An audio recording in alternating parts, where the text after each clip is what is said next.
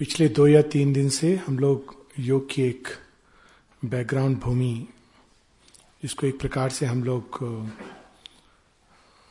श्री अरविंद का वेदांत, उसके बारे में कुछ शेयर कर रहे हैं। ये ज़रूर ये आवश्यक है, इसके पहले की डिटेल्स की बात हो, क्योंकि ये वो बैकग्राउंड भूमि है जिसमें हम कभी भी प्रवेश कर सकते हैं। विशेष रूप से जब योग यात्रा के डिटेल्स में जब हम जाते हैं, प्रकृति के जंगल से गुजरते हैं, पहाड़ों से, उसके उर्वर काननों से, उसकी कभी कभी ड्राई डेजर्ट से तो ये विशाल भूमि सहायक होती है। जितनी विशाल श्रद्धा, जितना विशाल हमारा भगवान का कंसेप्ट होगा आइडिया फोर्स होगी, उतना अधिक हमें इस यात्रा में सहयोग मिलेगा सपोर्ट मिलेगा। और जितना सीमित हमारा भगवान का भगवान की श्रद्धा होगी उत, उतना अधिक हम अपने को कठिनाई में पाएँगे।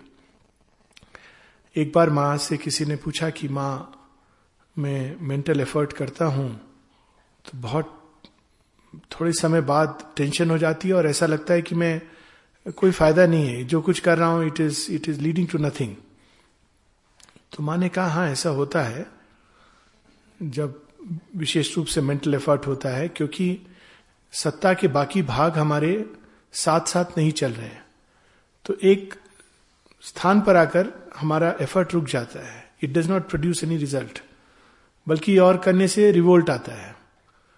तो रिवोल्ट कई तरह के रूप ले लेता है। ड्राइनेस ले लेगा, क्रोध ले लेगा, बहुत प्रकार की चीज़ें it just takes the form of inability to progress तो साधक ने पूछा तो हमें क्या करना चाहिए ऐसे समय? तो अब वहाँ देखिए योग की विशाल भूमि। माँ कहती है at such times relax relax the tension माँ कहती टेंशन को रिलैक्स करो।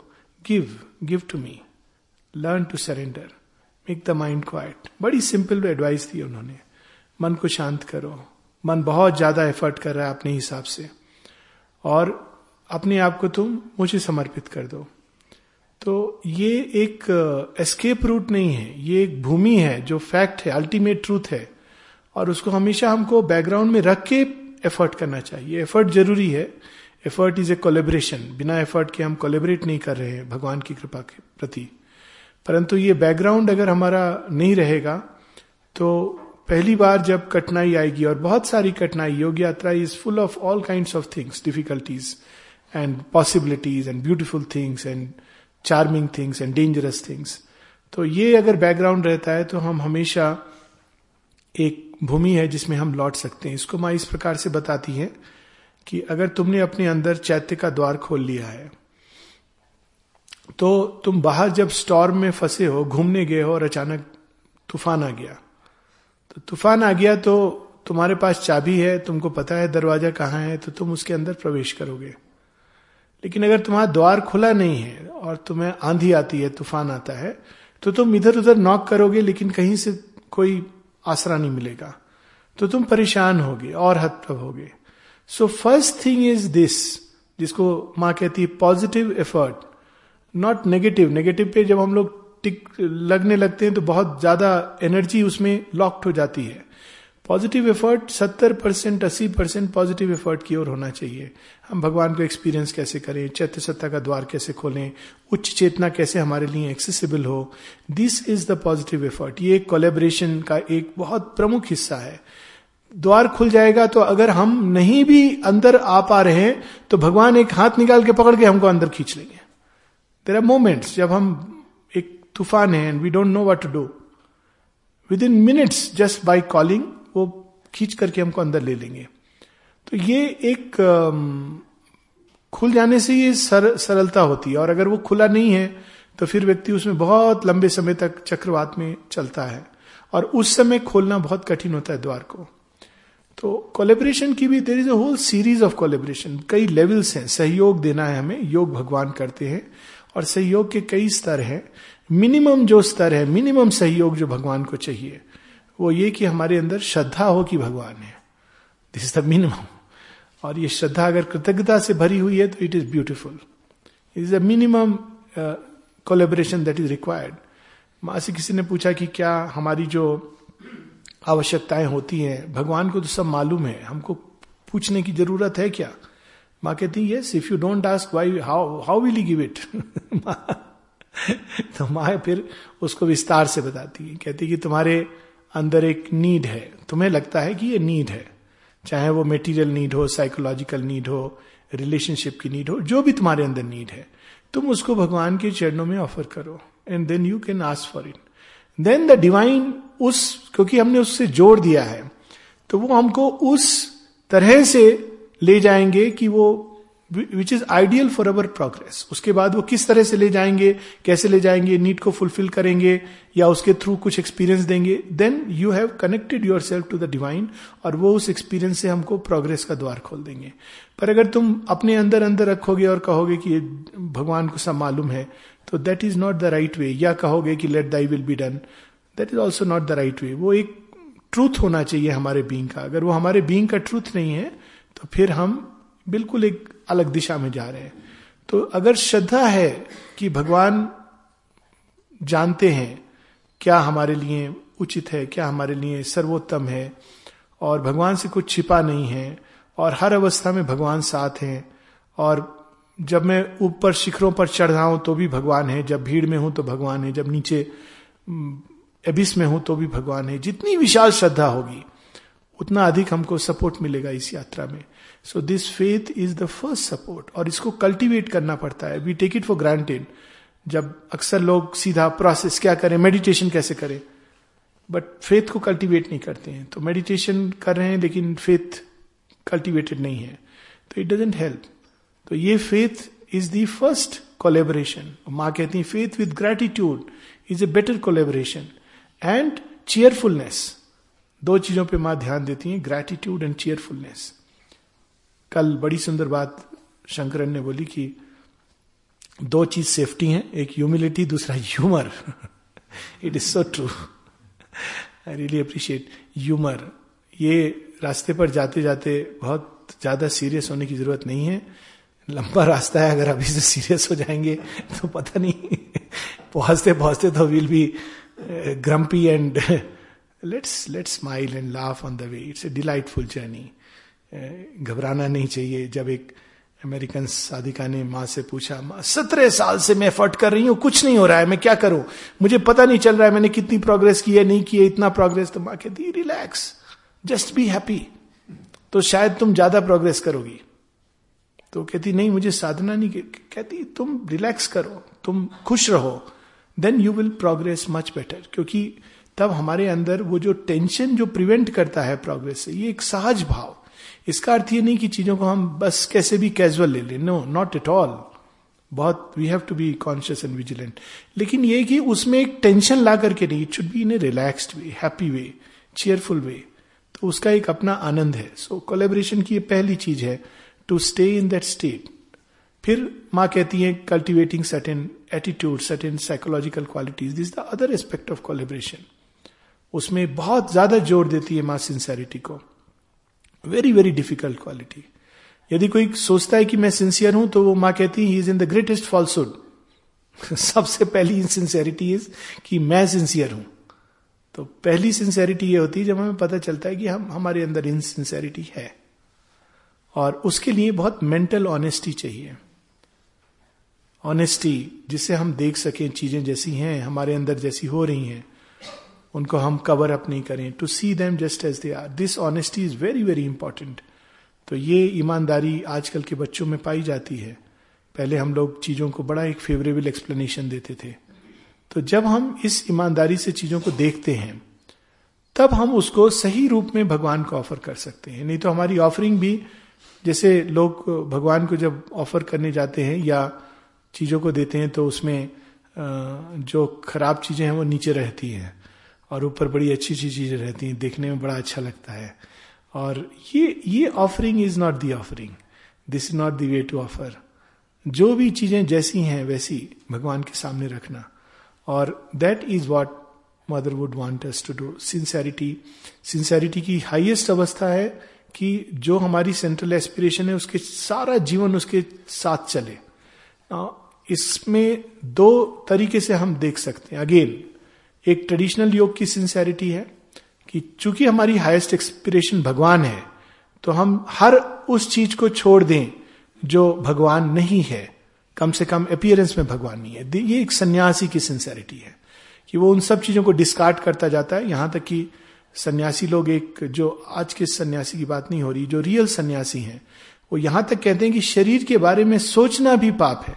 They go to that extent to think of the body is a sin it can go to that extent one में से it is a kind of sincerity और ये sincerity है, संन्यास के रास्ते की सिंसेरिटी है। यदि वो रास्ता व्यक्ति ले रहा है तो ये होनी चाहिए। पर हमारे यहाँ सिंसेरिटी का अर्थ दूसरा है कि जीवन की जितनी भी गतिविधियाँ हैं, उनको हम दिव्य बनाने की चेष्टा करें। फार मोर डिफ़िकल्ट एक एग्ज़ाम्पल लेते हैं, छोटा सा। वाणी। अब बहुत सारे पथ हैं, संन्यास में विशेष रूप से। जिसमें मौन व्रत पे बहुत ज़ोर दिया गया है। लोग दिनों दिन नहीं बोलते हैं, कुछ नहीं बोलते हैं। और इसको एक प्रकार का it's a practice and this practice helps की वाणी से हमारे, वाणी से जो शक्ति अपय होती है, वो प्रिवेंट होती है। तो वाणी क्योंकि ये एक्सटर्नलाइजेशन है तो हम क्यों एक्सटर्नलाइज करें? हम नहीं बोलेंगे, हम मौन रहेंगे। लेकिन अगर हम माँ अरविंद के परिप्रेक्ष्य में देखें तो वो कहती हैं it is far more difficult to speak sensibly to speak beautifully far more difficult कि हम वाणी का उपयोग करें सुंदर चीज़ों के लिए। उसमें एक प्रकार का दिव्य रस प्रवाहित हो। वाणी हमारी क्रोध इस प्रकार की चीज़ें इसके थ्रू प्रोजेक्ट नहीं करें। एक जगह माँ कहती हैं कि लोगों की आदत है गॉसिप करने की, और इस गॉसिप के साथ जब वो भद्दे शब्दों का प्रयोग करते हैं तो माँ कहती it is like committing spiritual suicide can we imagine what I mean how what she is telling us तो इसका एक ये नहीं मतलब है कि so why why we speak at all क्योंकि अगर हम बोलेंगे तो दे इज़ ए रिस्क माँ कहती, नहीं that is also not desirable इसको एक यंत्र बनना है। तो जब वाणी निकले तो सुंदर निकले, सत्य निकले जुड़ी हुई निकले भगवान से, जहाँ तक संभव हो हम इससे किसी को हर्ट ना करें। छोटी सी प्रैक्टिस बस, कि ये वाणी हमारी दूसरों को चोट ना पहुँचाए। कितना कुछ हम इस इसके माध्यम से एक प्रकार से आपस में कलह, झगड़ा, ये सब एक, इस छोटी सी चीज़ के कारण, इसका असंयम है। So this is one just one example कि ट्रेडिशनल योग में वी डोंट केयर कोई फ़र्क नहीं पड़ता, लेकिन शेयरविंद के योग में ये एक यंत्र है। तो ये यंत्र बिल्कुल सुचारू रूप से शुरू में नहीं होगा बहुत कठिन होगा। बहुत अभ्यास चाहिए बहुत प्रयास चाहिए। पर धीरे धीरे धीरे धीरे ये यंत्र शुद्ध होने लगता है और इसके लिए कई सारी एक्सरसाइजेज है जो हम लोग कर सकते हैं जिनकी चर्चा शायद कभी और करेंगे। There are actual practical things we can do पर मुख्य ये रहे कि माई स्पीच शुड बी जो शेरविंद कहते हैं and all my speech is now attune divine it should become a means एक एक इंस्ट्रूमेंट uh, भगवान की माधुर्य, भगवान के प्रेम, भगवान के आनंद, भगवान की शांति को प्रकट करने का। इस कलेबरेशन में दो लेवल पे काम होना है। एक है जिसको जैसी हम लोग बात कर रहे थे नेगेटिव और दूसरा है पॉजिटिव पॉजिटिव लेवल पे हमें एस्पायर करना है, और एस्पिरेशन में वे चीज़ें जो अभी हमारी परिधि के बाहर हैं, ये एस्पिरेशन हर एक व्यक्ति में भिन्न भिन्न रूप लेगी।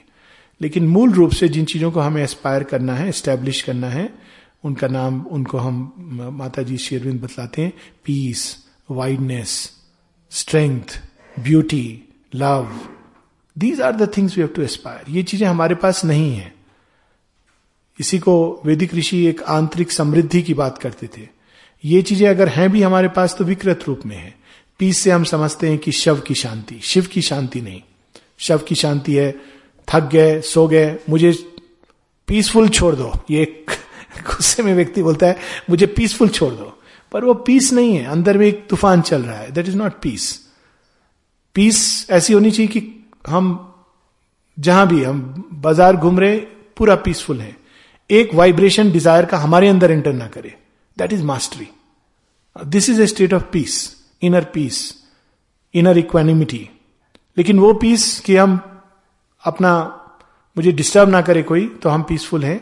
So these are things we have to aspire peace wideness दूसरी चीज़ शेयरबिंद बताते हैं बार बार wideness wideness peace wideness Ananda beauty these are the aspects of the higher consciousness और हमें ये चीज़ें एस्पायर करनी चाहिए एस्पायर यानी मांगनी चाहिए भगवान से, प्रार्थना के थ्रू या अपने हृदय में कंसंट्रेट करके या इमेजरी के द्वारा जब हम मेडिटेट करते हैं कि ये चीज़ें हमारे अंदर उतरे, हमारे अंदर आए, ये चीज़ें हमारे अंदर स्थापित हों।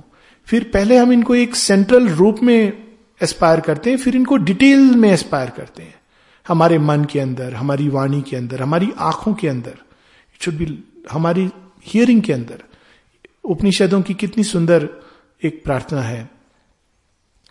भद्रम करने भी। हम may I hear the auspicious may I see the auspicious may I speak the auspicious ये ये जो एस्पिरेशन है एक एक पार्ट में एस्टेब्लिश हो। इसी को कहते हैं अग्नि का केंद्र से बाकी सब भागों में फैलना। वरना हमारे केंद्र में तो कहीं ना कहीं अग्नि जलती है, इसमें कोई डाउट नहीं है। परंतु चूँकि बाकी भाग एस्पायर नहीं करते हैं, वो उसके अंदर, धुएँ के अंदर छिपी रहती है। तो we have to aspire for these things in the mind हमारे विचार वैसे हों, शुद्ध हों सच्चे हों, सुंदर हों, हमारी, हमारे नेत्र, हमारी आँखें।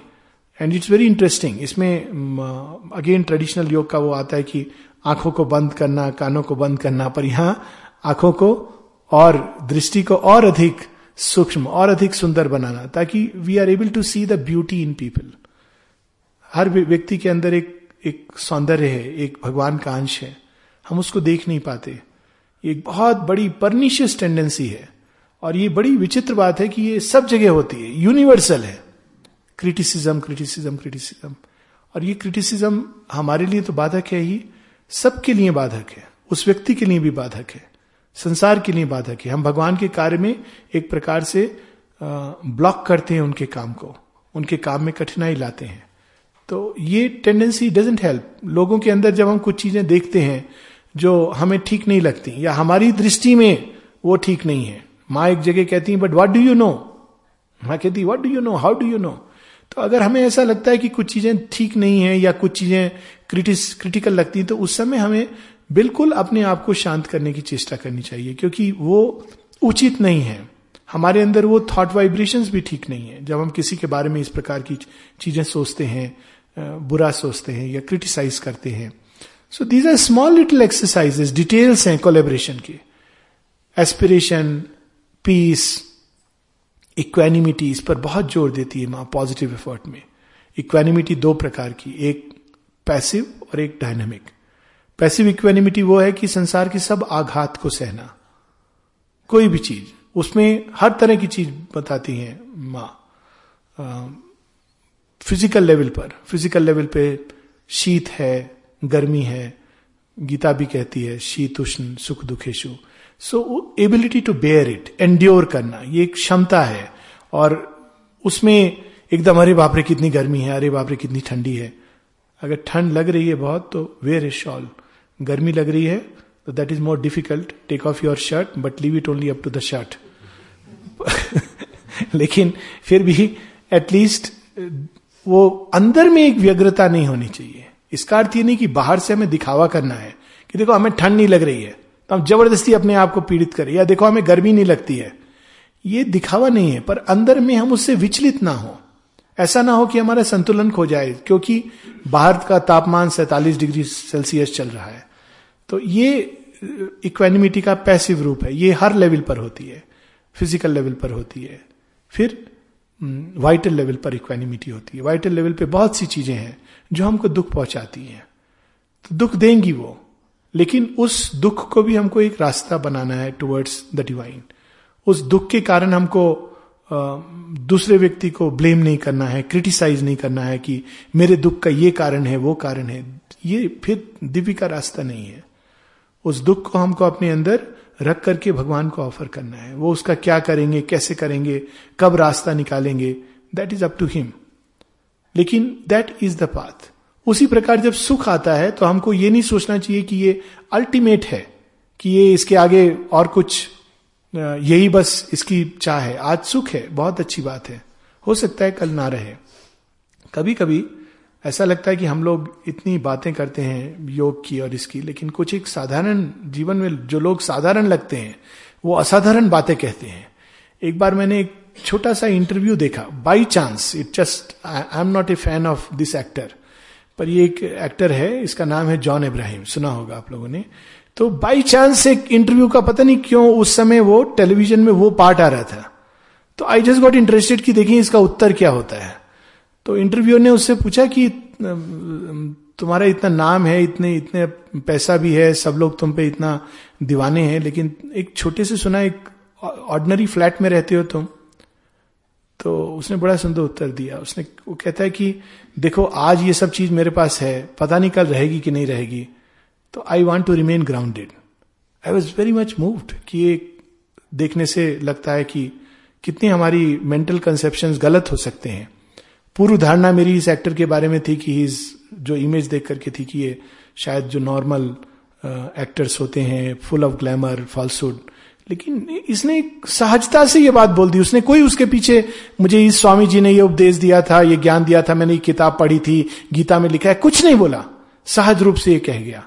देन आई रियलाइज़ की why on that moment my channel got stuck क्योंकि ये चीज़ after that I move on I am not saying कि वी कैन जज a person by just one statement लेकिन ये चीज़ की चीज़ें आज हमारे पास हैं तो भी उसका उपभोग करें, पर हो सकता है कल हमारे पास नहीं रहे सो इट्स ऑल राइट तो प्राण के स्तर पर ये इक्वेनिमिटी का अभ्यास। मन के स्तर पर। प्राण के स्तर पर और एक चीज़ होती है प्रेफरेंसेस बहुत स्ट्रांग लाइक्स एंड डिसलाइक्स होती हैं, जो प्राण के स्पंदन में जीते हैं, बहुत स्ट्रांग लाइक्स एंड डिसलाइक होती हैं। वो अगर पसंद करेंगे तो बुरी तरह पसंद, अगर ना पसंद करते हैं तो बहुत बुरी तरह ना पसंद करते हैं। It is a very big problem in spiritual life कि हम, जब प्राण का मूवमेंट आवेग वो या तो इंटेंसली लाइक कर रहा है इंटेंसली डिसलाइक कर रहा है। प्रेफरेंसेस हम ये प्रेफर करेंगे या वो प्रेफर करेंगे। सो so, ये जो प्रेफरेंसेस हैं, ये जो लाइक्स डिसलाइक्स हैं, ये सब हमारे मार्ग में बाधक होगी और जब भागवत कृपा उतरेगी तो चूँकि हमने प्रेफरेंसेस बना रखी हैं तो हम उसको देख नहीं पाएँगे। वो काम भी करेगी तो हम देख नहीं पाएँगे। एक और चीज़ होती है मान अपमान। इसको भी बड़ी सुंदर गुरु नानक देव ने बड़े सुंदर ढंग से कहा है कि मान अपमान, ये सब अस्तुति निंदा दोनों त्यागी और मान अपमाना। कहा नानक, ये खेल कठिन है, कहो गुरमुख जाना। तो अपनी स्तुति से बड़े फूल जाना कि अरे वाह, हमारी प्रशंसा हो रही है।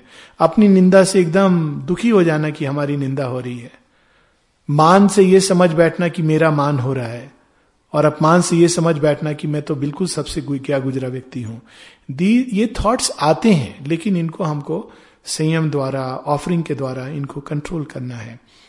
मान के ऊपर एक याद आती है, टेगोर की कथा। वो जगन्नाथ का रथ जा रहा है और सब लोग ज़मीन पर साष्टांग प्रणाम कर रहे हैं। तो लिखते हैं, पथ जाने आमी देव। पथ सोच रहा है कि मुझे प्रणाम कर रहे हैं। पथ पर लोग गिर रहे हैं। मुझे प्रणाम कर पथ जाने आमी देव। रथ जाने आमी देव। रथ कह रहा है, मुझे प्रणाम कर रहे हैं। देव बूझे आमी देव। जो मूर्ति है, वो सोच रही है, मुझे प्रणाम कर रहे हैं। लास्ट में पंच लाइन आती है, हासे अंतर्यामी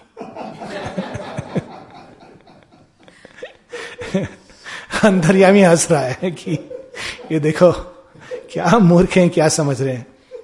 तो वैनिटी बहुत खतरनाक चीज़ है। असुरिक संपदा है, गीता में जैसा लिखा हुआ है।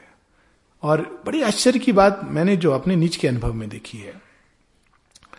और एक बार मैंने किसी इसकी चर्चा भी की थी and very well known very famous person उन्होंने भी कहा हाँ मैंने भी ये चीज़ देखी है कि वैनिटी अक्सर वहाँ पाई जाती है जहाँ होता कुछ नहीं है। एक होता है कि व्यक्ति के पास कुछ होता है और वो उस पर अभिमान करता है। इट इज़ बैड बट कम से कम देर इज़ सम औचित्य, उसका कुछ औचित्य है। लेकिन अक्सर दर्प, मिथ्याभिमान, वहाँ जहाँ कुछ भी नहीं है अंदर, कोई मतलब in terms of the capacity या कुछ अचीवमेंट लेकिन एक मिथ्या अभिमान, एक मिथ्या दर्प। तो ये जो वैनिटी है, बड़ी खतरनाक चीज़ है। इट्स बिग ऑब्स्टेकल माँ कहती है, जो लोग बैलेंस लूज करते हैं योग में, उसका एक कारण, जो प्रमुख कारण है, वो वैनिटी है। वैनिटी के कारण लोग लूज करते हैं बैलेंस दूसरा कारण है एम्बिशन एम्बिशन एक बहुत भयानक चीज़ है। वो शुरू में दिखाई नहीं देती है, लेकिन जैसे जैसे आदमी आध्यात्मिकता के रास्ते पे चलता है तो एम्बिशन अपने अपने ढंग से, कहीं पर भी मोनेस्ट्री में, आश्रम में हेड ऑफ़ डिपार्टमेंट बस वो बनना है। अगर हम हेड बन गए तो बहुत बड़ी कोई चीज़ हमने प्राप्त कर ली। लोग हमारे सामने आके कैसे बात करें? हम आश्रम के लोग हैं। हम हमसे तमीज से बात करें। It can come anywhere any monastery I have seen this everywhere Shri Aurobindo दिग्जय कहते हैं मैंने ये सब आश्रमों में देखा है। एक, एक श्री अरविंद का पत्र है मैंने ये सब आश्रमों में देखा है। क्योंकि ह्यूमन नेचर है वो बाहर आता है। एम्बिशन दूसरी बड़ी खतरनाक चीज़ है। और माँ कहती है कि इससे बेटर है कि एम्बिशन को तुम सेटिस्फाई कर लो फिर आओ। लेकिन अगर तुम्हारे अंदर एम्बिशन है तो स्पिरिचुअल लाइफ में जाओगे तो बहुत भयानक रूप से यू कैन फॉल और तीसरी चीज़ जो बड़ी भयानक है एक्सेसिव सेक्सुअल इंपल्स ये तीन चीज़ें इस मार्ग की बहुत बड़ी बाधक है. Not love we mistake the to love is not harmful but sexual impulse excessive एक नॉर्मल एक होती है to an extent human nature के अंदर. जिसको संयम द्वारा व्यक्ति धीरे धीरे करके ultimately it goes out of nature but sexual impulse intelligence it is very very dangerous क्यों? क्योंकि वो, माँ कहती है, सीधा निश्चेतना के द्वार खोल देता है। It opens door to the unconscious and it is very well known हम लोग इसके लिए बहुत पढ़ने की किताब ज़रूरत नहीं है। It is a fact of life experience कि ये व्यक्ति को कितना नीचे ले जा सकता है। It can really degrade the whole consciousness और उसके बाद क्रोध। अगर प्रेम को समाप्त करना है तो one can you know go into this path ये इट फिनिशेस श्री अरविंद एक जगह कहते हैं कि चैत्य प्रेम दो व्यक्तियों में अगर है, बड़ी सुंदर चीज़ है, और वो तब तक रहेगा जब तक सेक्सुअल रिलेशन नहीं होता। जहाँ सेक्सुअल रिलेशन शुरू होता है, आप देखिए धीरे धीरे चैत्य भाव पीछे में चला जाता है। That is the nature it's a very difficult thing very very difficult लेकिन ये तीन चीज़ें बहुत भयानक है। तो इन चीज़ों को जब भी हम डिटेक्ट करें तो we have to offer it immediately these are dangerous things like touching something very very dark unconscious so in ये एक दूसरा साइड है, जो कहते हैं नेगेटिव साइड जहाँ वे चीज़ें हमको हटानी है, जो हमारे मार्ग में बाधक है। मन के लेवल पर, मन के लेवल पर अगेन हमारे अपने ओपिनियंस हैं आइडियाज़ हैं, जिसके अनुसार हम सोचते हैं, जीवन को देखते हैं, वो हमारे ओपिनियंस हैं। लेकिन हमें कोई हक नहीं कि हम ये माने कि यही ओपिनियन सर्वोपरि हैं। कल एक बात हो रही थी, एक बहन से बड़ी इंटरेस्टिंग बात है। घर में कोई लोग कहते हैं कि भाई, भगवान तो बस घर में तुम पूजा पाठ करो माता पिता की सेवा करो ड्यूटी अपनी पूरी करो, यही भगवान है, यही पूजा है। ये एक ओपिनियन है। और कुछ नहीं है। It's a point of view उस व्यक्ति के लिए ठीक है। लेकिन अगर हम ये बोलते हैं कि यही सच है और दूसरों पर लागू करना चाहते हैं तो हम फॉल्सुड में जा रहे हैं। हर एक ओपिनियन अपनी जगह वैलिड है और उसकी अपना औचित्य है उस व्यक्ति के लिए केवल, क्योंकि उसको ये चीज़ इस समय वो इससे बाहर नहीं निकल पाया है। लेकिन जब हम उस ओपिनियन के मापदंड से संसार को जज करते हैं तो we are entering into something very very wrong एक कई बार ऐसा होता है। आई हैव सीन दिस कि आपने अपने मन में एक पूर्व धारणा बना ली, कि आपको बेसिकली एक स्थान पर रह करके इस तरह से पूजा होती है, या मेडिटेशन होता है, भगवान की प्राप्ति होती है। अब आप किसी और को अगर दूसरे रूप में देख रहे हैं, जाते हुए रास्ते पर तो आप नहीं समझ पाते हैं, क्योंकि आपको ये पूर्व धारणा है कि this is the only path और वहाँ तक ठीक है कि हम नहीं समझ पाते हैं। पर उसके आगे जब हम क्रिटिकल होते हैं, या उसको ये कहते हैं कि ये व्यक्ति तो रास्ते पे नहीं जा रहा है तो हम डेफिनेटली अपने लिए गड्ढा खोद रहे हैं, उसके लिए तो नहीं। हम क्या जानते हैं? कौन किस तरह से अंदर क्या चल रहा है किसके? हम बाहर से चीज़ों को देखते हैं, अंदर में क्या चल रहा है किसके? क्या अभिप्सा, क्या मूवमेंट चल रहा है? किस किस तरह से वो भगवान को पुकार रहा है? हो सकता है कि बाहर से हमको लगे कि वो व्यक्ति ऐसे ही घूम रहा है, लेकिन अंदर में उसने ये इमेज करके चल रहा है कि माँ जगत जननी ने मुझे अपनी गोद में उठाया हुआ है। हाउ डू वी नो कि उसके अंदर ये भाव नहीं है? उसके लिए किसी आसन पर बैठने की ज़रूरत नहीं है। किसी कुर्सी पर या किसी ज़मीन पर बैठने की ज़रूरत नहीं है। सो so ये जो कोलेबोरेशन है, इसके कई लेवल्स हैं। Minimum is faith gratitude cheerfulness और ये बढ़ते बढ़ते positive side is aspiration sincerity equanimity equanimity को कल्टीवेट करना एंड्योरेंस को कल्टीवेट करना। ये सब करेज अनदर थिंग मदर से courage is so important courage कई लेवल्स पर है। पर माँ हाइएस्ट फॉर्म ऑफ़ करेज कहती हैं the courage to admit one's mistake courage की कितनी डेफिनेशन है। But courage to admit one's mistake कि हाँ मैंने गलत कहा, मैंने गलत किया। ये ये मैंने जो कहा, वो अनुचित है। मेल नहीं खाता मेरे एस्पिरेशन के साथ। So this is courage courage is to admit one's mistake तो ये सारी चीज़ें जैसे जैसे हम अपने अंदर डेवलप करते हैं और उसको डेवलप करने के लिए we don't have to sit quietly तो सारे टाइम ये चलता रहता है। Every time practice of truth simple thing to speak the truth हम कितने तपाक से झूठ बोलते हैं। अनकॉन्शियसली झूठ बोल दो काम हो जाएगा। दिस इज़ सो अनकॉन्शियस और हम सत्य के आरोही हैं। That is a different thing it's a paradox पर झूठ फट से निकलता है। सो पता नहीं मुझे। Honestly I don't know what is a white lie what is a black lie I just know that lie is a lie and मैं सोचता हूँ कि या तो व्यक्ति चुप रहे। और यदि अगर उससे झूठ निकला तो वो इमीडिएटली कॉन्शियस होकर उसको ऑफ़र करे निकलता है। I mean I can't vouchsafe की I don't lie sometimes it happens बहुत अनकॉन्शियस जैसे मैंने कहा it's an unconscious movement means automatic and then you realise you catch yourself कि this is not not done तो आप उसको ऑफ़र करें। क्योंकि we have to be instruments of truth या तो हम चुप रहें, या फिर सच बोलें।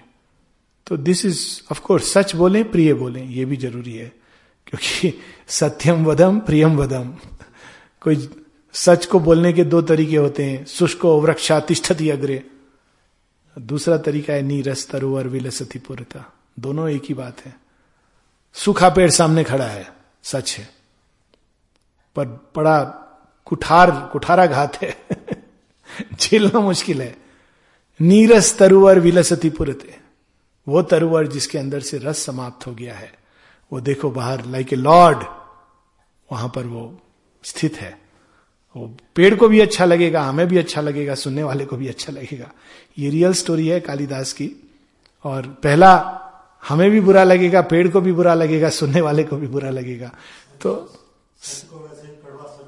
हाँ but there is a way to speak convey the same thing और अगर हमको लगता है बहुत सारी सच बोलने की ज़रूरत नहीं है, क्यों कड़वाहट पैदा करना? स्ट्रेट फॉरवर्डनेस का मतलब ये नहीं कि हम दूसरे पर एक थप्पड़ मारे। वो वो कर सकता है जिसने स्वयं को थप्पड़ मारना सीखा है। स्ट्रेट फॉरवर्डनेस पहले हमें अपने साथ रखना है।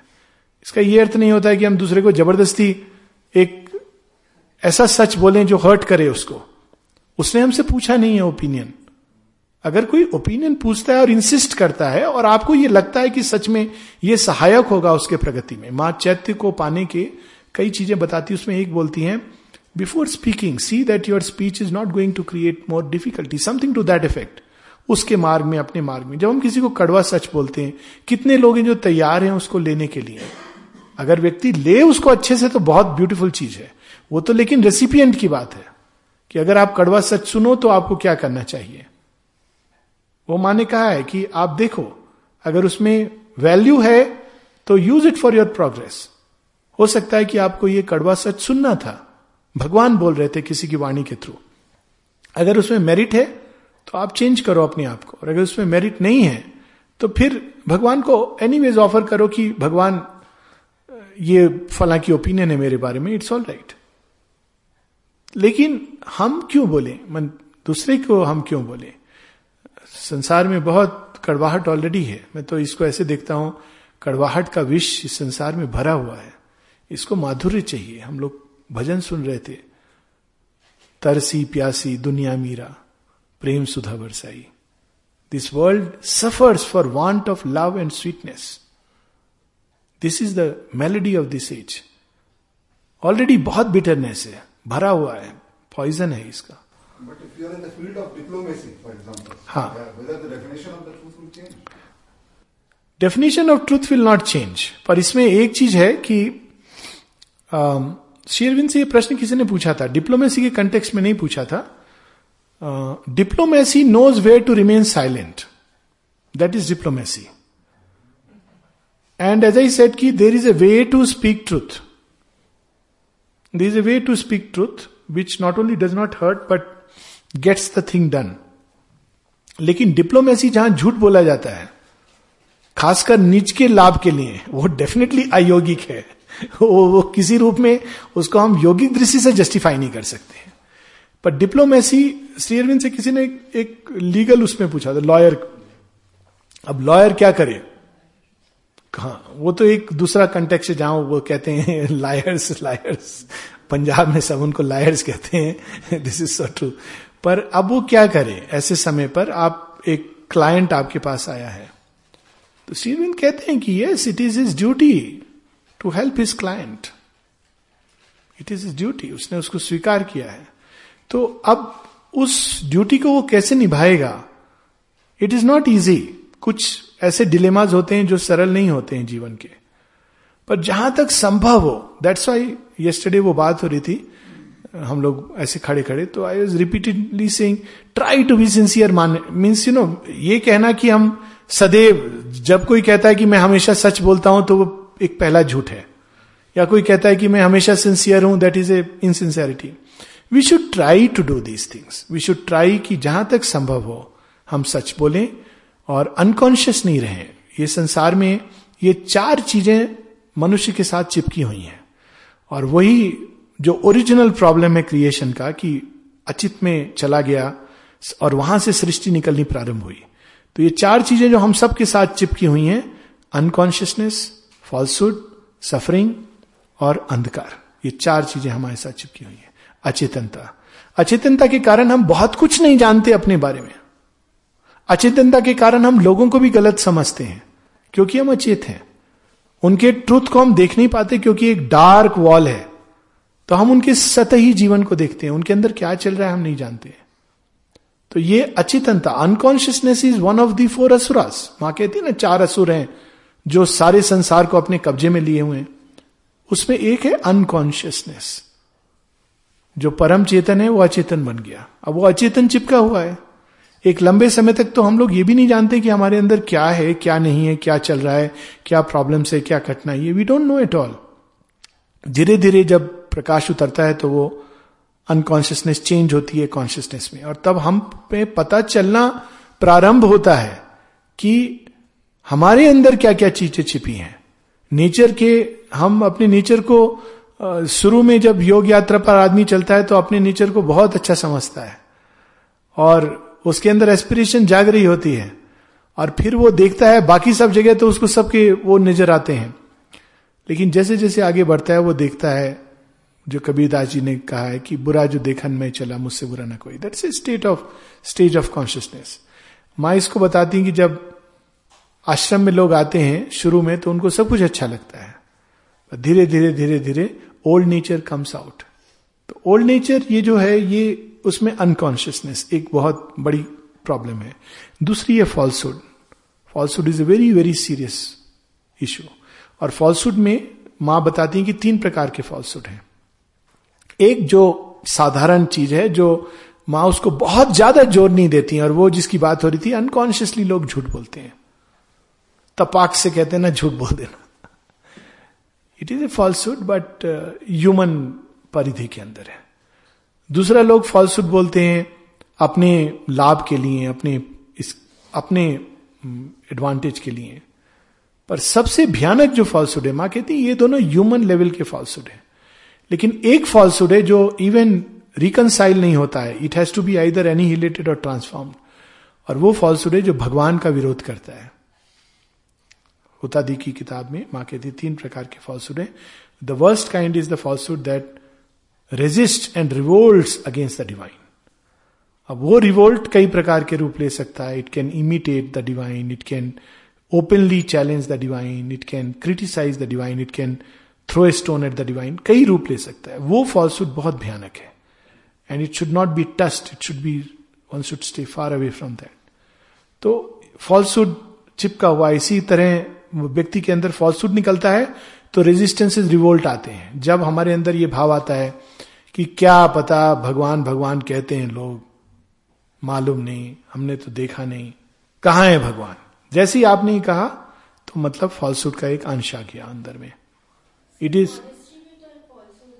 मॉडेस्टी दोनों तरह से वेन मॉडेस्टी फॉल्सुड है।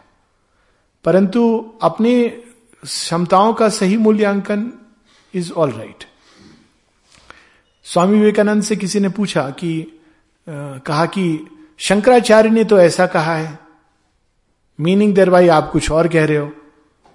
तो विवेकानंद जी ने कहा yes but I Vivekananda says this this is because he knew Shri एक जगह कहते हैं कि जब शुरू में वे आए यहाँ तो किसी ने उनसे कहा कि लोग कहते हैं कि आप बड़े एरोगेंट हो? ये दे रहे इन इवनिंग टॉक्स सबसे नहीं मिलते थे ऐसे। लोग कहते हैं आप बड़े एरोगेंट हो। कहते हैं हाँ मुझे मालूम है, ऐसा कुछ लोगों की ऐसी धारणा है। अब आगे लिखते हैं प्रॉब्लम क्या है कि I know that I am something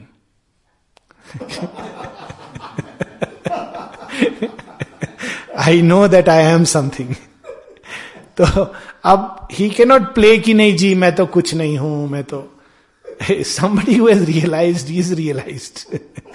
अब आप, वो तो when modesty is definitely a falsehood तो timidity is another kind of falsehood कई चीज़ें होती हैं तो फॉल्सुड के कई रूप हैं, पर ये जो फॉल्सुड की जो बात हो रही जो खतरनाक फॉल्सुड है, भगवान विरोधी। जब भी हमारे अंदर इस तरह के विचार आए, जो doubt doubt is one expression that falsehood takes doubt भगवान है कि नहीं भगवान? ये चिपका हुआ है हमारे खाल के साथ तो उसको एकदम सुपर रिन सोप से निकालना है। कितना भी पेन हो दिस इज़ फॉल्सुड उसके अलावा suffering even sometime we begin to love suffering प्रेम करने लगते हैं हम सफरिंग के साथ। वो भी एक कठिनाई हो जाती है कि हमको सफरिंग पसंद है, हम हर तरह से अपने आप को सफ़र करेंगे, नाना प्रकार के कष्ट देंगे। तो सफरिंग इज़ अनदर असुरा माँ कहती है वन ऑफ़ दी वेज एक असुर ने जो भारतवर्ष को अपनी ओरिजिनल गरिमा से गिराया, उसमें, उसने एक जो तरीका अपनाया वो ये था कि सुंदरता को उसने अदिव्य कहा। सौंदर्य को अदिव्य कहा। And this is one of the maladies of India कि कोई भी सुंदर चीज़ है, हम उसको सीधा, अरे, ये तो बस बाहरी दिखावा है। सौंदर्य अपने आप में भगवान का एक एक्सप्रेशन है और उसको हमको एनकरेज करना है। तो ये सफरिंग से प्यार और उसमें असुंदर से प्यार, असुंदर को चाहना और सुंदर को त्याग करना, ये एक तीसरा असुर। और चौथा डार्कनेस डार्कनेस तो एक अलग चीज़ है। ज्ञान का भाव प्रकाश का भाव तो ये चार चीज़ें चिपकी हुई हैं और ये किसको यूज़ करती है? ईगो और डिज़ायर को, इंस्ट्रूमेंट बनाती है। ये एक सिंपल टेक्नोलॉजी अगर हम समझें प्रकृति के अंदर, इनके दो यंत्र हैं। एक ईगो है, एक डिज़ायर है और उसको यूज़ करती हैं। और जितना हम इन चीज़ इस पर काम करेंगे, उतना अधिक हम इन चीज़ों से दूर रहेंगे। अब डिज़ायर सेल्फ पे काम अगेन डिज़ायर सेल्फ ज़रूरी होता है एकदम अंधकार में जो व्यक्ति सोया हुआ है निश्चेतना जड़वत है उसको जगाने के लिए।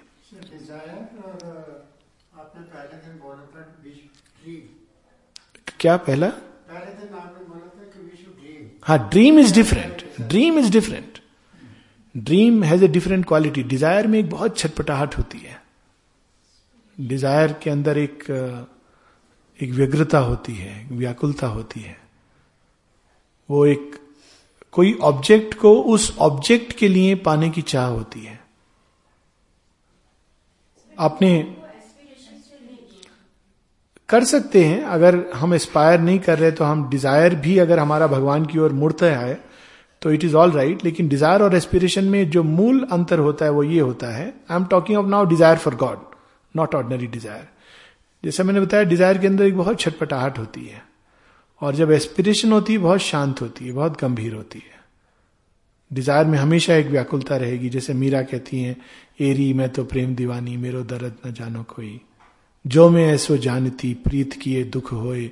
नगर ढिंडोरा पीटती, प्रीत ना की जो कोई एरी, में तो प्रेम दीवानी। अब ये जो दीवानापन है, वो एक, उसमें डिज़ायर सेल्फ की टर्निंग है। लेकिन दूसरी होती है बहुत शांत अंदर में। आपको पता भी नहीं चल रहा है कि इसके अंदर एस्पिरेशन चल रही है। पर वो एस्पिरेशन चल रही है, उठ रही है। क्योंकि वो एक गहराई से चैत्य की गहराई से उठती है। उसके अंदर श्रद्धा होती है और समर्पण होता है। डिजायर्ड सेल्फ के अंदर श्रद्धा नहीं होती है, समर्पण नहीं होता है इम्पेशंस होता है। बहुत जल्दी वो चीज़ों को पाना चाहता है। सो डिजायर्ड सेल्फ की ट्रेनिंग में बहुत लंबा टाइम लगता है। Just to train the desire elimination is a very big thing train करना, ट्रेन के लिए संयम का रास्ता है। रिस्ट्रेन करना, वेट करना, प्रतीक्षा करना। तो ये एक ट्रेनिंग अभ्यास, जो हर चीज़ में अगेन इसके लिए हमको कोई मेडिटेशन करने की ज़रूरत नहीं है। ये लाइफ में बहुत ओकेजन मिलेंगे जो हमारे डिज़ायर सेल्फ को ट्रेन करने का अवसर मिलेगा। आप कुछ करना चाह रहे हो, कोई और कुछ और करना चाह रहे हो, चाह रहा है, और आप दोनों साथ हो तो क्या होता है? जनरली झगड़ा होता है। है ना? अब मान लो आप एक योगिक अवस्था लीड करना चाह रहे हो तो आप कहते हो, ठीक है I follow this this way तो उसमें आपने क्या किया? आपने डिज़ायर सेल्फ को ट्रेन किया। आपकी इच्छा कुछ और थी, लेकिन आपने अपनी इच्छा को सबॉर्डिनेट कर दिया। तो इस तरह धीरे धीरे जब हम प्रयास करते हैं तो हमारा डिज़ायर सेल्फ ट्रेन होता है, और जीवन में बहुत इसके हमको एक्सपीरियंसेस मिलेंगे। आप ये चाह रहे थे, लेकिन उसके विपरीत हुआ। आप जो चाह रहे थे उसका बिल्कुल उल्टा हुआ। तो आपको डिज़ायर सेल्फ को ट्रेन करने का अभ्यास मिल रहा है। लेकिन इसका ये अर्थ नहीं निकालना चाहिए। माँ कहती है हमेशा कि it is always good to be on the side of being examined but never become an examiner तो दूसरों के डिज़ायर सेल्फ को ट्रेन कराने के लिए हमको ये सब नहीं करना चाहिए कि हम ज़बरदस्ती दूसरे को दुखी करें, पीड़ित करें कि उसका डिज़ायर सेल्फ ट्रेन हो। लेकिन यदि आपके जीवन में ऐसा हो रहा है तो आप डिज़ायर सेल्फ को ट्रेन करने का पूरा मौका मिल रहा है। किसी ने वो बोला जो आपको खराब लगा, दुख लगा, दुख पहुँच, चोट पहुँची। तो अब वो एक अवसर मिला ट्रेनिंग करने का। तो ये तो पूरा लाइफ ट्वेंटी फोर सेवन ये योग चलता रहता है। उसी प्रकार से ईगो के साथ है। किसी ने आपको क्रिटिसाइज किया, ऐसी बातें बोली जो सच नहीं है। दुख होगा नेचुरल है। पर धीरे धीरे हमें प्रयास करना चाहिए कि दुख सरफेस पर हो। और गहराई में हम इसको भगवान की ओर मोड़े और अपने को उससे सेपरेट करें कि मैं ये नहीं हूँ, मैं कुछ और हूँ। तो इस तरह से ये कोलेबरेट करते करते एक और पॉजिटिव साइड जिसमें हम एस्पायर करते हैं, हम सरेंडर करते हैं फेथ को दृढ़ करते हैं, इत्यादि इत्यादि। दूसरा एक नेगेटिव साइड जिसमें उन चीज़ों को हम अपने से एलिमिनेट करने की चेष्टा करते हैं, जो हमारी नस नस में रग रग में एक गंदा खून if I may use the little crude expression बनकर बह रहा है हमारी रगों में। और वो क्यों बह रहा है? क्योंकि इवोल्यूशन वहाँ से हुआ है। इवोल्यूशन उस मिट्टी से हुआ है, उस कीचड़ से हुआ है। तो हमारे अंदर वो कीचड़ बहता है। इनकॉन्शियंट हर चीज़ के अंदर है। चिपका हुआ है। इसीलिए ये यात्रा लंबी है, बहुत लंबी यात्रा है। इन, हर किसी के अंदर उसका अपना पार्ट है, एक पार्ट है जो डिवाइन है, एक पार्ट है जो आसुरिक है। जो डार्क है, और उसको हम एक प्रकार से जो आइडेंटिफाई कर सकते हैं बहुत एक rough I am giving just a rough idea क्योंकि शेयरविंद ने ये कहा है और in practical life one will see असुर की एक्टिविटी के तीन लक्षण होते हैं। He is attracted to three things wealth power and sexuality तीन चीज़ों की तरफ़ वो अट्रैक्टेड होता है। तो आप देखिए पॉलिटिकल फ़ील्ड में ये तीनों चीज़ें। मनी भी है पावर भी है, और बाकी जो होता है, कहने की आवश्यकता नहीं है। ये तीन चीज़ें जब प्रबल हो रही हो तो we should be very conscious wealth होना वेल्थ को स्पेंड करना, वो गलत नहीं है। पर मेरे पास और धन आए, कहाँ से आए, कहाँ से आए, कैसे आए, मेरा बैंक बैलेंस कैसे बढ़े? वो एक प्रकार का पैसे के लिए जो लोग तड़पते हैं। वो एक जो चीज़ है, वो एक आसुरिक प्रभाव के कारण है। मनी का उपयोग, सही उपयोग, it's a beautiful, it's a divine movement. दूसरा, पावर। मैं उस कुर्सी पर कैसे बैठूं, कब बैठूं? तीसरा है, सेक्सुअल। ये तीन चीज़ें हैं जो एक असुर का एक स्टैंप है हमारे ह्यूमैनिटी के ऊपर। So these are the things which have to be eliminated not the movement in itself हम मूवमेंट को ही एलिमिनेट कर, कर देते हैं। और मूवमेंट को एलिमिनेट ना केवल हमें नहीं करना है उसको रिफाइन करना है। That that is a wrong path अक्सर लोग फॉर इंस्टेंस डिटैचमेंट एक डिटैचमेंट एक इंटरेस्टिंग चीज़ है। डिटैचमेंट हम संसार से होते हैं लेकिन अपने ईगो से डिटैच नहीं होते हैं। That detachment is no meaning detachment is from the ego self हमारी पहचान हम हमारी पहचान हम बना के रखते हैं कि I am this I am this name I am this surname I am this caste I am this state I am this nationality और उस पहचान में हम बंधे रहते हैं। उससे जब तक हम डिटैच नहीं होंगे तो कैसे हम डिटैच हो रहे हैं?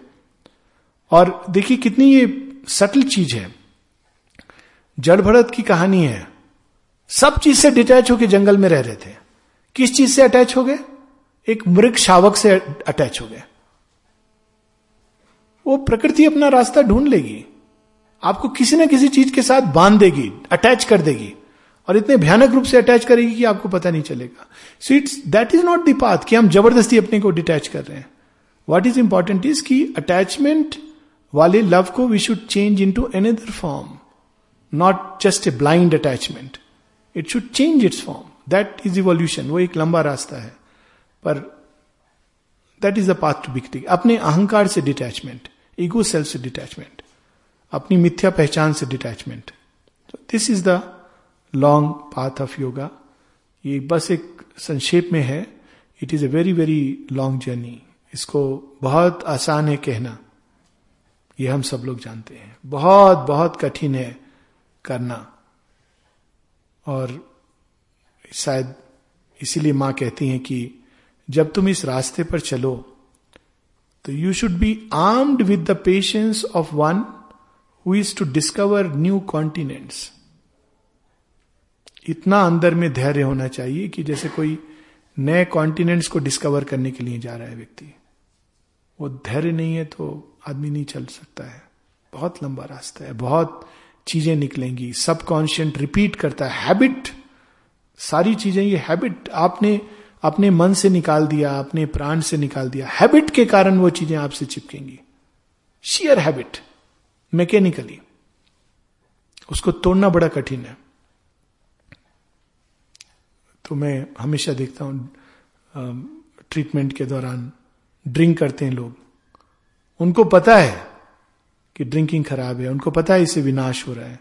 पर out of habit they go again तो ये जो हैबिट है, ये हर चीज़ में चिपकी हुई है। और जहाँ भी habit can go to any extent एक प्रेफर्ड तरीका जीवन का, जिससे हम जुड़ जाते हैं। What else is but a habit रहने का एक तरीका, खाने का एक तरीका, बातचीत का एक तरीका, भाषा का एक तरीका, ये सब तो हैबिट है। ये सबसे हम जुड़े हुए हैं और हमको लगता है कि हम डिटैच हैं, पर हम सब चीज़ों से अटैच हैं।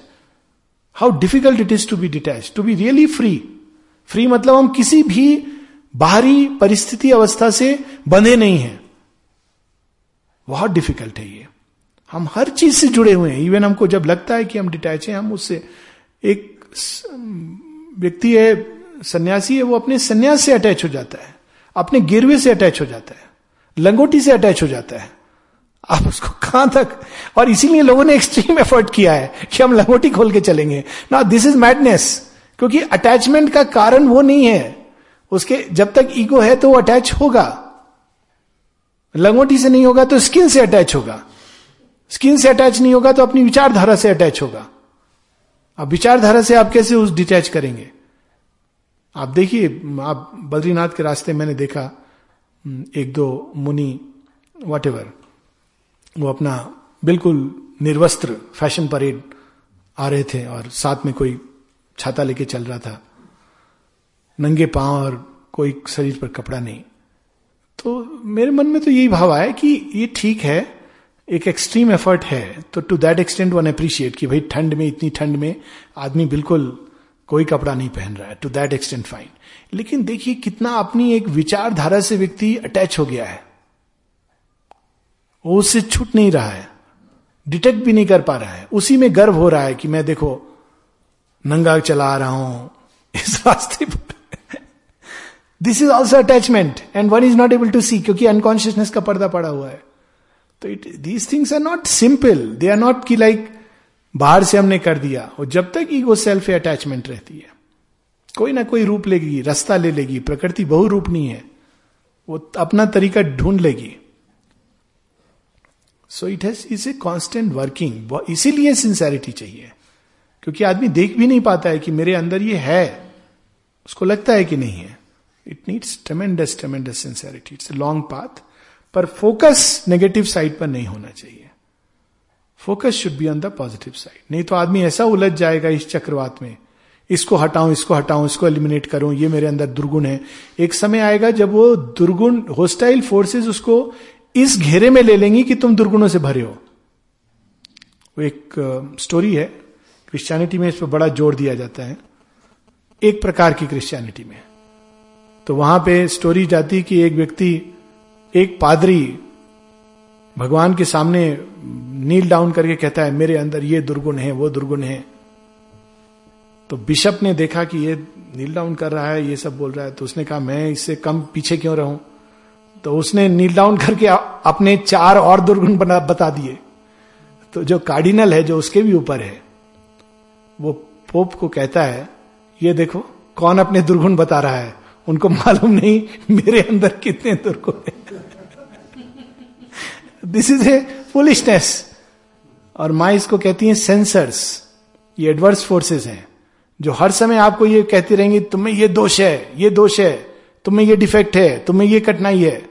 माँ कहती है, ऐसा जब ये रूट हम लेते हैं तो धीरे धीरे ये सेंसर्स जो वास्तव में एडवर्स फोर्सेस हैं, वो हमें चारों तरफ़ से घेर लेती हैं और जिसका अकल्ट विजन होता है, वो उनको एक्चुअली देखता है, दो सींग और टेल जो डेविल दिखाई देता है ना पिक्चरों में, वो they actually look like that तो कंधे पर बैठते हैं और यहाँ से बैठ करके बोलते हैं, देखा तुम्हारे अंदर ये डिफेक्ट है, देखा तुम्हारे अंदर ये प्रॉब्लम है। Don't get caught up in that doesn't matter doesn't matter भगवान की ओर जाना वो पहली चीज़ है। चीज़ों को सुंदर बनाना, सुंदर भाव रखना that is much more important than seeing defects अपने अंदर या दूसरों के अंदर। So this is the very broad outline एक सेशन इस पर होना ही था। So this is not one of my favourite sessions but I think this is important as part of the integral yoga movement क्योंकि जब हम ये बातें करते हैं तो हम बिल्कुल एक विशालता से, एक बिल्कुल सीमित घेरे में आ जाते हैं। क्योंकि एक्शन की एक कठिनाई है। We can not act with और ये प्रैक्टिकल चीज़ें हैं। एवरीडे लाइफ में ये चीज़ें आती हैं। पर yes and live in the vastness yes and cultivate the positive side and live in the vastness live in the vastness आप अब देखिए इसका एक छोटा सा एग्ज़ाम्पल मैं देता हूँ। वास्टनेस में कितना फ़र्क पड़ता है? एक कुएँ में आप थोड़ा पत्थर डालते हैं और शोर होता है। एक तालाब को आप थोड़ी मछलियाँ गंदा कर देती हैं, दुर्गंध से भर देती हैं। एक नदी में क्रोकोडाइल भी आता है, घूमता है, तैरता है। नदी को पल्यूट करना मुश्किल है। हालाँकि मनुष्य ने उसको भी संभव कर दिया। क्यों पल्यूट करना मुश्किल है? बिकॉज़ वाटर उसका फ्लो कर रहा है। गतिशील है, विशालता है। अब समुद्र को आप देखिए। आप न्यूक्लियर एक्सप्लोजन कर दीजिए, उसके अंदर वो चला जाएगा। कुछ नहीं होगा। दो चार शार्क इधर उधर मरेंगी बस। क्योंकि विशाल है। विशालता अपने आप में शुद्धि है। ये हम लोग भूल जाते हैं। जो व्यक्ति विशाल होता है चेतना में, उसको बहुत ज़्यादा ये यम नियम की ज़रूरत नहीं पड़ती है। उसकी विशालता ही उसको शुद्ध कर देती है। जो बात एग्ज़ाम्पल हो रही थी उस दिन स्वामी विवेकानंद की why could Swami Vivekananda do these things इतने विशाल थे कि उसमें फ़र्क नहीं पड़ता था। वो बीफ खाया, चल दिए फिनिश्ड अब आप, हम पकड़े हुए हैं। स्टोरी आती ना, वो एक गुरुजी जा रहे थे नदी से तो एक महिला दिखाई दी। वो नदी पार कर रही थी, उसको कष्ट हो रहा था। उन्होंने उसको कंधे पर उठाया और चले गए। तो disciples thought this is something very wrong तो तीन दिन बाद वो गुरु कहते, तुम अभी उसको पकड़े हुए हो। Still holding her in your head so विशालता is a very very very very purifying power अपने आप में वो प्योरीफाई करती है जैसे समुद्र सब चीज़ों को अपने अंदर समेट लेता है, वैसे वो समेट लेती है। One should be vast very vast we'll stop here.